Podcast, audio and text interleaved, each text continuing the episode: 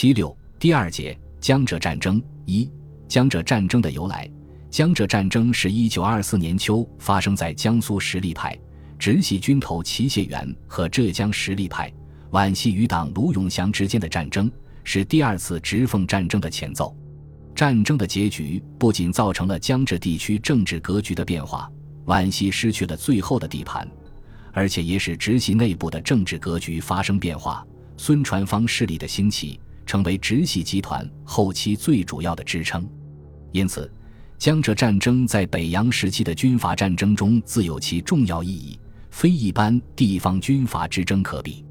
江浙战争的对立双方是齐燮元和卢永祥。齐燮元出身于北洋新军第六镇，一路升迁至苏皖赣巡阅使兼江苏督军，与吴佩孚和萧耀南同为直系中巡阅使级别的实力派大将，而且坐镇江南富庶之地，领有数省地盘。与直系中央的关系稍有疏离。卢永祥比其谢元年长十八岁，在北洋军系中辈分甚老，清末已经当上了协统，在北洋军人中年龄历史均居前辈地位。应与冯、国璋、段、齐瑞、齐明，只因民二争盟受挫，样样而归，遂至落后。一九一九年，卢永祥出任浙江督军，在浙江多年经营，根基深厚。在皖系于一九二零年的直皖战争中失败后，卢永祥成为皖系仅存的保有地盘和军队的实力派大将。齐燮元和卢永祥分别任职于江苏和浙江，地域相邻，经济相依，利害冲突自不可避免。江浙军阀因地盘之冲突，双方秣马厉兵已非一日，而引起他们之间矛盾激化的主要问题在于淞沪地区的归属。淞沪地区一般指上海及其外围县域，是当时中国经济最发达的地区和对外交往最重要的中心，从而也是重要的税源地，向为军阀所垂涎。就地理和行政管辖关系而言，淞沪地区归属于直系控制的江苏，但是淞沪地区的实际主政者淞沪护军使却从袁世凯死后即为皖系军人把持。卢永祥即曾任淞沪护军使。他们自然听命于皖系中央，而对直系控制的苏省当局则不以为然。淞沪地区从而成为皖直在地方争夺的焦点之一。一九一九年八月，卢永祥接病逝的杨善德出任浙江督军，直系本想让第六师师长齐燮元接卢永祥职，但皖系却坚持由本系的第四师第八旅旅长何风林接卢为淞沪护军使。为此。双方一直冲突不断，并在一九二零年的直皖战争期间机制兵戎相见。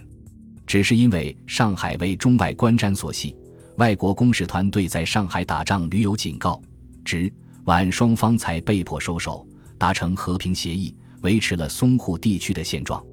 直皖战后，卢永祥在浙江提倡自治，与孙中山和奉系联手，成立三角同盟，力图继续维持自己的统治地位。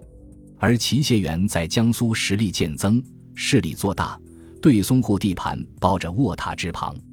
岂容他人酣睡之心，与卢永祥形成矛盾冲突关系。反之，三角同盟形成后，上海在卢永祥的印笔下，成为反直活动的重要基地，各方势力都在此活动，更招致直系的不满。一九二三年六月，黎元洪被逼出走，曹锟贿选之声甚嚣尘上。卢永祥通电坚决反对，并出资运动反直议员移驻上海，另开国会，从而引发与直系的尖锐矛盾。齐燮元遂联络直督王承斌、闽都孙传芳、皖都马连甲、赣都蔡成勋等，图谋发起对浙战争，彻底解决与卢永祥的矛盾。江浙深商闻之分其反对，担心战火破坏江南富庶之地的经济社会生活。他们组成苏浙和平协会，奔走斡旋，反对战争。英、美、法、日公使也联合向北京政府施加压力，表示淞沪地方外人有重大利益，若发生战争，此项利益是不免受无限之损失。中国政府对此有不能猥亵之责任。如中政府或该省长官保全此项利益有不周之处，所有一切损失，中政府应担负完全责任。否则，当采用一切适宜方法，自行保护侨居上海及附近地方外人生命财产及其商务。直系内部对于卢永祥的态度并不一致，极力主张攻浙者主要是齐燮元，目的是夺得淞沪乃至江浙地盘，壮大自己的实力，先取两浙，自建大功，而又成于吴氏、吴佩孚、许凤之前，以为驾吴而上之计，成为东南各省的盟主，并可进而觊觎中央副总统位置。当时，吴佩孚和卢永祥都有出任副总统的传言。而齐燮元对人表示，则复选一事为卢为吴，皆认为不宜，隐隐中有舍我其谁之意。而吴佩孚对此实不以为然，反倒担心齐燮元的力量做大后成为自己的对手，所以齐欲去卢，吴则连卢，使其攻者之谋不得成，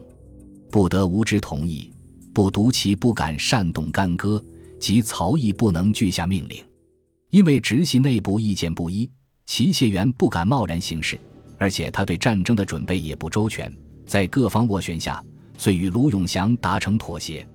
一九二三年八月二十日，江浙两省军民长官齐燮元、韩国军、卢永祥、张在阳和淞沪护军使何丰林等签署《江浙和平公约》，规定两省境内保持和平，凡足以引起军事行动之政治运动，双方需避免之。在两省辖境毗连之处，若有军队换防之事，足以致人民之惊疑者，两省军事长官需避免之。其两省以外客军，若有侵入两省或通过等情，由当事之省负防止之责任。对于外侨利刃保护，凡租界内足以引起军事行动之政治问题及为保境安民之障碍者，均一律避免之。随后。江浙当局又在十月八日和十二月六日与安徽、江西省当局签署了同样内容的公约，满天的战争风云总算暂时消退了。虽然江浙两省暂时握手言和，但其卢双方的矛盾依旧。其卢早机不相能，其所以未开战者，因双方预备未周。十一月十日，淞沪警察厅长徐国良遇刺身亡，由谁接任再起纷争。齐燮元和何丰林都认为这是自己职权范围内的事，各自委派了接任者。为了解决淞沪之争，齐燮元还密电北京政府，要求调动何丰林的职务，并保举陈调元为淞沪护军使。但曹锟和吴佩孚都不主张此时对着用兵，认为现大局趋势，实以改行收束西南各省为必要。对着四应先知以和缓感情。继之以和平解决，不可信自我开，俱生之解。事情虽以何风林胜出而告段落，齐谢元几次谋者都未成，对吴佩孚满腹怨气。齐燮元转而在直系内部勾连保派，向曹锟陈词，攻者如何有利，即可得浙江大笔钱款，并且表示吴佩孚不同意其计划，实未悉真相。此时正可乘势解决浙江问题。以防其与奉岳结合。一九二四年一月，苏齐请白宫，曹锟下令讨卢，何曹电落吴征求意见，吴复电不主用兵，曹颇为难。三月，洛坚直江者不能开信，其力主中央下令讨浙，吴不能决，允回京请示。在齐燮元的大力游说之下，保派极力向曹锟陈情，还向吴佩孚疏通。以攻者成功后，浙都及省长保荐洛派人物作为吴佩孚支持攻浙的交换条件。考虑到和曹锟、齐谢元及直系内部的关系，吴佩孚的态度已有松动，又因为自己和皖的主张未得皖系回应而失望，遂对攻浙是不再反对，取听之任之之态。直系内部的对这一方针渐趋一致，江浙之间的战云密布。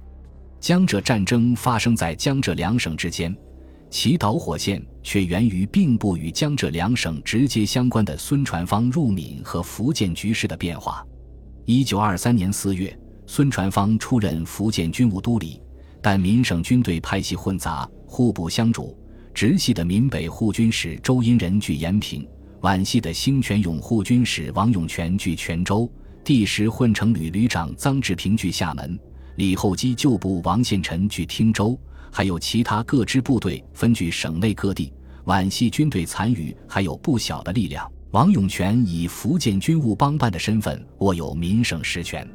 孙传芳虽为闽都，然其坐困省城福州一隅，发展空间有限，急谋另外的出路。他先是处心积虑，不能妄干，但赣督蔡成勋对之存有警惕，且为同系，难以下手。孙传芳继而注意到浙江，一则其为皖系控制，便于在直系内部动员力量，一致对外。二则浙江为富庶之地，对孙传芳也有不小的吸引力。为此，他致电曹锟，提出这省反抗中央已非一日，竟更构械增兵，结合奉粤，待时而动，情急昭然，失此不图，为患资大，并主动请缨，攻率所部自闽北进讨，以四省之兵力共同破卢，则其内讧力起，不出旬日，这是自可勘定。使长江流域喝成一气。曹锟令吴佩孚着河叛服，吴态度谨慎，会以为民省计，应以先肃清厦门为事，据以图者，事实上亦非甚易。且东南大局，中外瞩目，由我开信，是犯天下大不韪，而引起全国震动也。不过，吴佩孚像是福建为进攻广东之跳板，此时他仍然企图实现武力统一之谋。便暗中支持孙传芳、周荫人合力驱逐王永泉，统一福建，使福建成为直系稳固的南进基地。本集播放完毕，感谢您的收听，喜欢请订阅加关注，主页有更多精彩内容。